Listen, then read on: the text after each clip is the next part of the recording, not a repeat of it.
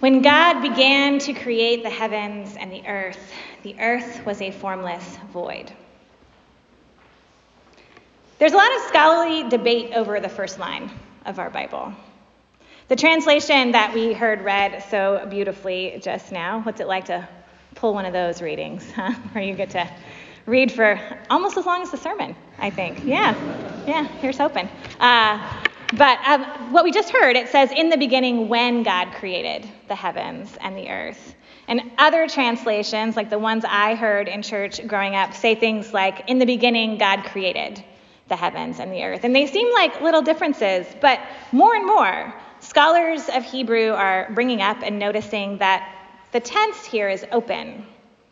That might not be the right grammatical term, but this very first line in the Hebrew is not about something that is finished.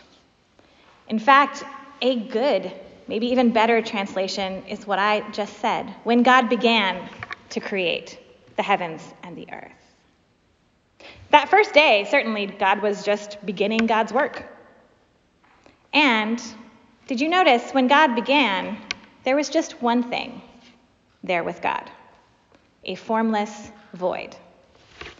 So keep this in mind today.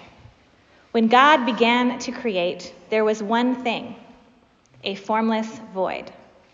Just God and chaos. That's what there was when God began. I am a mother through adoption. My first child came to me when she was just two weeks old. It's an incredible thing to be handed a whole human baby and told, Congrats, she's yours. I'll tell you what, I did not finish becoming a mother that day. I began to become a mother that day, and I am still becoming one. Even now, with 13 years of experience behind me, I'm not done. I still change and learn the job continues to get more complex, if you will. I will keep becoming a mother until the day I die. So much of the creative work of human life is like this, right? The big moments we mark becoming a mother, becoming a spouse, becoming a student, becoming a Christian. We mark the moment that the transformation begins, that the work begins. Because nothing happens in just one moment. Not for me or for you, and according to the first story of creation in our Bible, not even for God. When God began, there was one thing a formless void. What happens next? Well, days of creative work, making that one thing into so many things. The story of creation is a story of one thing becoming lots of things through careful separation, creative innovation, and explosions of generative, new life. This story is one about life getting more and more complex with every passing day. It is a story of one thing being loved and split and created into a whole universe of things. It is a story of separation light from dark, sea from land, creature from creature. And it's a love story, ultimately. On the last day, God creates our kind, by which I mean all the creepy, crawly things upon the earth. And then, finally, us, made in God's image, the part of creation that can see and appreciate and love all this overwhelming complexity.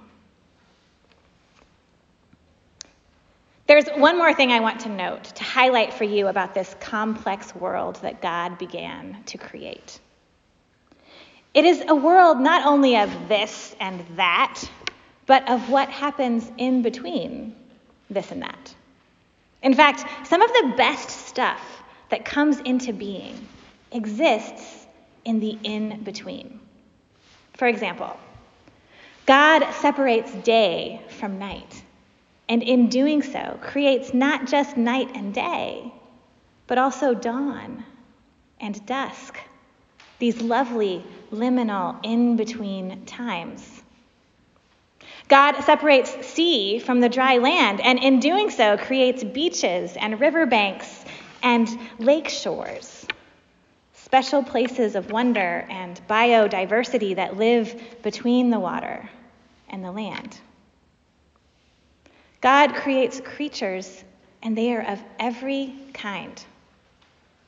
There is no creature on this earth that is not good, not created by God from their beginning. And God creates us, man and woman in God's image, and all the people in between, the precious human beings who exist between male and female, still in the image of God. All of creation, in a way, begins in between, in between the first day and the sixth day, in between chaos and rest. Even the day of rest, when God sees goodness in all the work so far and rests from it, that day happens in between because I promise you, friends, God did not stop creating on the sixth day. What this creation story tells us is not meant to be a literal or factual account of what happened in prehistory to make our world come into being.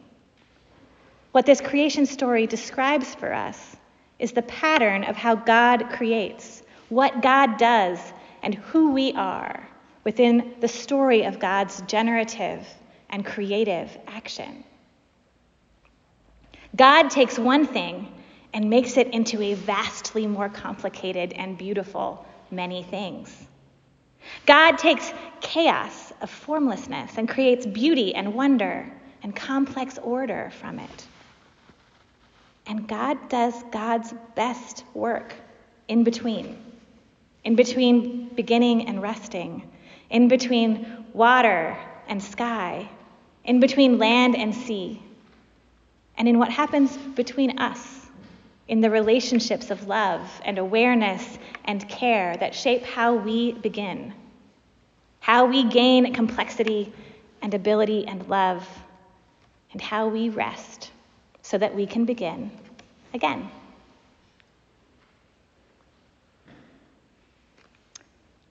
Here's what is most difficult for me about this truth of God in between.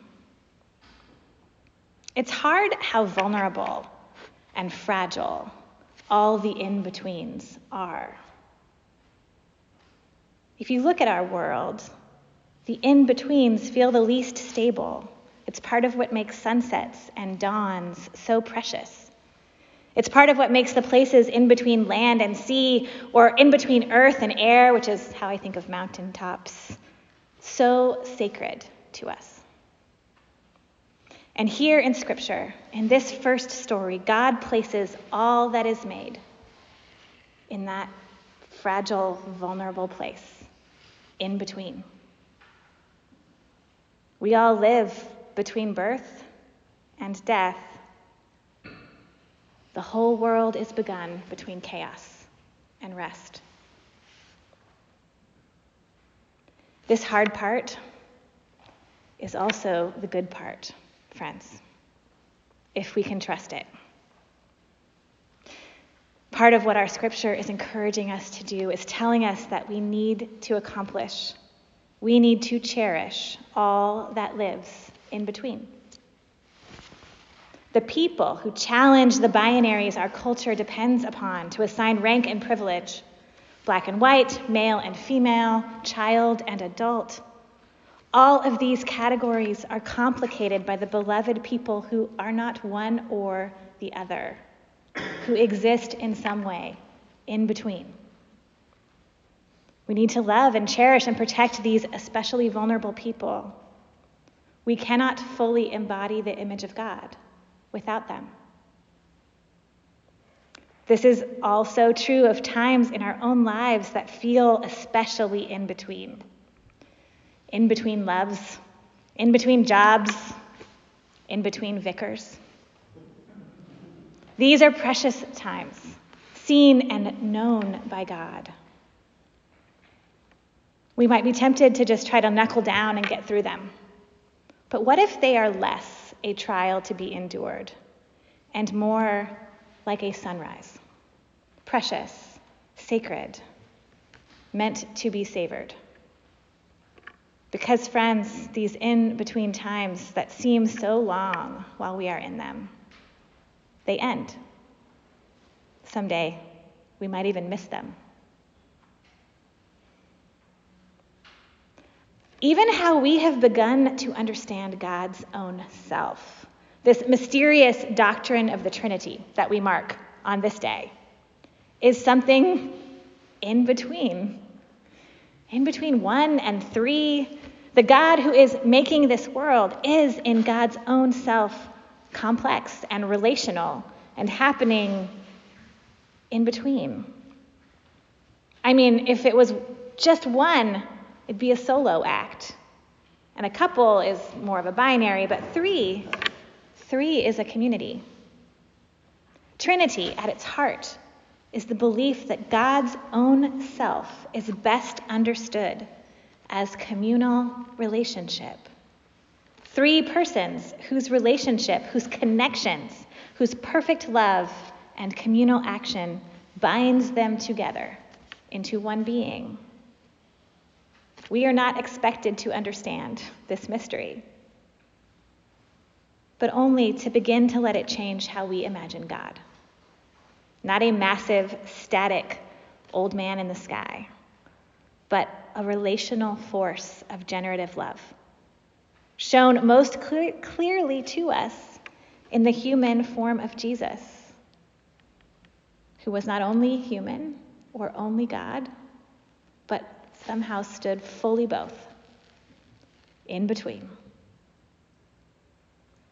God's love, God's grace, and God's power happens between these members of the Trinity and is echoed in what happens in our own relationships. We are, after all, creatures made in God's image. Not me alone or you alone, but all of us together. So here we are on Trinity Sunday.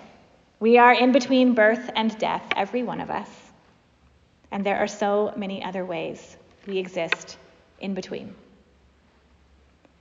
This is a vulnerable and sometimes uncomfortable place to be. And this in between space, this is where God is, where God meets us and friends. It is exactly here, in between, where our three in one God does their best work.